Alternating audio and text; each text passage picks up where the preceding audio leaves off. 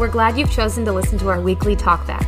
The weekly talkback is designed to take a portion of the teaching from this week to a deeper level. You may want to listen to this week's teaching, but it isn't necessary to understand the weekly talkback. If you'd like to connect further, feel free to reach out to us through our website, conoychurch.org. For now, enjoy the weekly talkback from Conoy Church, where our mission is to lead people into a growing relationship with Jesus Christ.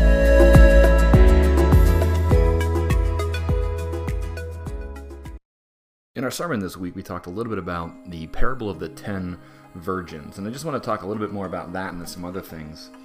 In, Matthew 25, we have this pretty incredible story, parable that Jesus tells uh, in order to teach us um, a, a very specific point. And it's about these ten virgins who are waiting for a bridegroom to arrive. And historically, um, the, the the virgin or the the bride would be waiting for her groom to come. Her groom would be coming from somewhere else. You know, uh, towns were often uh, pretty big. Uh, farmland made people pretty far apart, and so there was this sense of waiting for the groom to come to come, and uh, and the the the bride's responsibility was really to just prepare herself to get ready, so that when the bridegroom came, she was ready. Um, and this this parable that Jesus tells, there's these ten virgins who take their lamps out and they go out to this place to meet the bridegroom. And the, the foolish ones take no oil with them, but the wise ones take oil with them. And around midnight, the foolish virgins run out of oil. So they, they go back to get more oil, to go buy more oil. And while they are back buying more oil, the bridegroom comes and takes the five virgins who were prepared with him.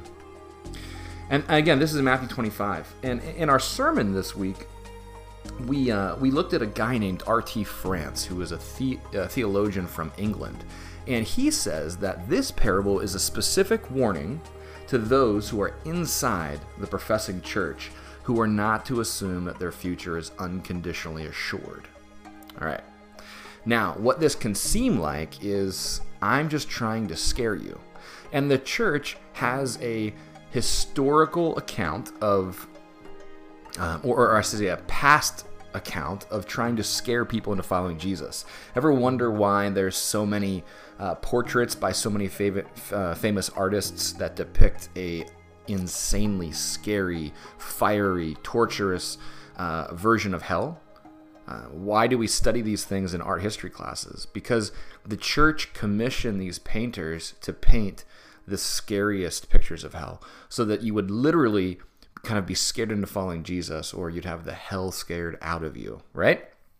All right, so I'm not doing that. This is I'm not trying to share this story with you and make you all worried and scared because I'm telling you that your future is not unconditionally assured. If you have a relationship with Jesus, I think that your future is assured. However, what is true is that many of us will believe that we have a thriving relationship with Jesus just because we've convinced everyone else that we have. Because we look a certain way on the outside. And we, as, as Americans, as just people with a Western mindset, have a, um, I don't know, a practice of paying attention to the outside. And we're not the only ones to do that. That was one of the biggest things the Sardinians did is they paid attention to what's on the outside. And so uh, if you were in Sardis in biblical times, and you work, walked around in dirty clothing, you could have your name removed from the list of citizens. And we talked about that in the sermon. One of the ways that I think we tend to walk around in dirty clothing today and not even realize it is when we call ourselves a Christian, but we are more about following rules than we are about following the heart of Jesus. Now, that's not to say that when we follow the heart of Jesus, there aren't guidelines that we follow that are very important. We do. But we don't follow guidelines for the sake of guidelines. We follow these guidelines because it's the best way that we can honor Jesus, because it's the best way that we can love Jesus. And there's a couple of things that we um, we can end up subscribing to if we're not careful rather than actually a true Christianity. And that's one of the biggest things that, you know, in all the research that I did in preparing for the sermon on Sunday, one of the things that came up consistently was that the Sardinians have to ask themselves, and then we today must ask the same question Does the term Christian actually apply to us? Because if we aren't following Jesus, then it really can't. Christians is Christ like, Christ followers. And Again, if we're not following Jesus, then we're not really Christians. If we are following a bunch of arbitrary rules that make us look like we're following Jesus, we might look like it, but again, we're not following Jesus, and the term Christian can't apply. So, one of the things I wanted to point out to our congregation was that there are some ways that it's possible to look like you are following Jesus, to look like you're wearing really clean white robes walking around Sardis, but in reality, you're not. Um, and so, one of those ways was something called moral deism, or uh, another, a more popular term for it is, is moralistic therapeutic deism. And what we're talking about when we uh, use this term is the idea that, uh, yeah, there is a God, but we're more about the rules that, that make us look like we're following God. We're more about worship, worshiping morality. We're more about being moral people than we are about being Jesus followers. Does that make sense?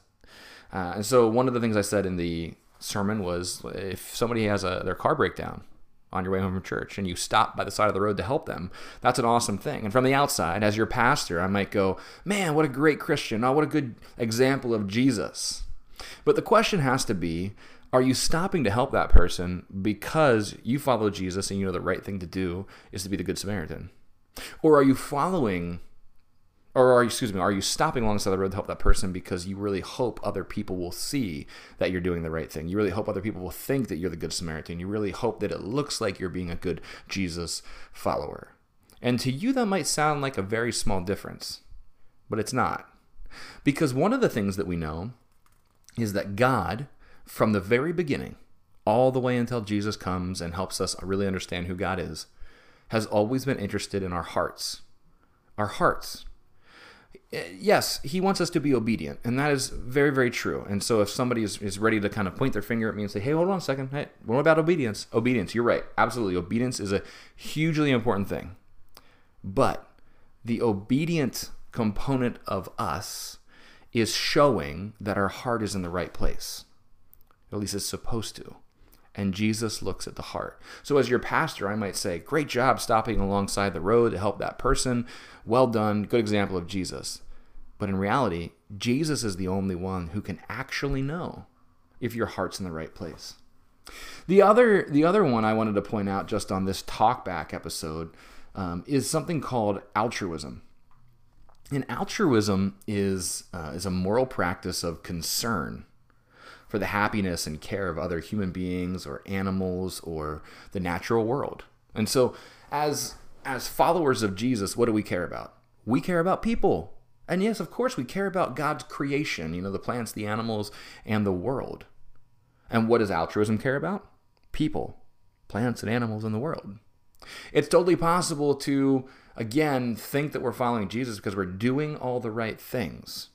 But in reality, we're just being altruistic. We just have the best intention for everybody. But why? Why do you have the best intention? Is it because you were brought up in a world where we were told that is what you need to do and that's what you need to have? Or is it because Jesus has come into your life and completely reshaped your heart into his heart? That you've been reshaped in such a way that you look more like Jesus than you look like yourself. Because that is what Jesus is looking for. Jesus is looking for unbelievable life change. You know, we all have had to repent in order to follow Jesus. Every single person. And if anybody is going to try and tell you that they haven't, then I'm going to have to call them a liar. Okay? So, what's the word repent mean? Repent means to literally turn and go the opposite direction that you were going. It's a 180 degree turn. We've all had to do this. We've all had to repent from various things in our lives. No one is born perfect. No one is perfect except for Jesus. So, if we've all had to repent, we've all had to turn the other way, then there must be some reshaping of our heart that has had to happen. Because if that reshaping of our heart hasn't happened, but you have turned and gone the other direction, and you're doing it under your own power. At some point, you're going to be exhausted. You're going to be tired. And you're going to be ready to give up because you feel like it's all fraud, it's all fake, it's not real. And so maybe that's where you are. Maybe you are somebody who is just exhausted from always doing the right thing. Here's the good news you can have a relationship with Jesus where that all depends on His strength and not yours. And that's what we're talking about today. Those people out there who don't follow Jesus but are altruistic, those people out there who maybe aren't Christians but are moral therapeutic deism, I mean, I'm glad they're there. I'm glad they exist because they're making the world a better place. But the simple fact of the matter is, they're not following Jesus. And I want to be a Jesus follower. And I want everybody in our church to be Jesus followers, having a reshaped heart, desperately seeking to follow Jesus, desperately changing the world around us because we're following Jesus, because we're ushering in his kingdom. And the only way we do that is by giving our hearts over to Jesus.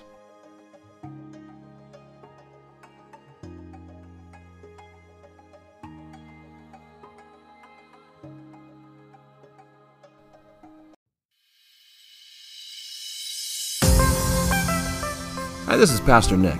Thanks for listening. I hope something that you heard today was very helpful.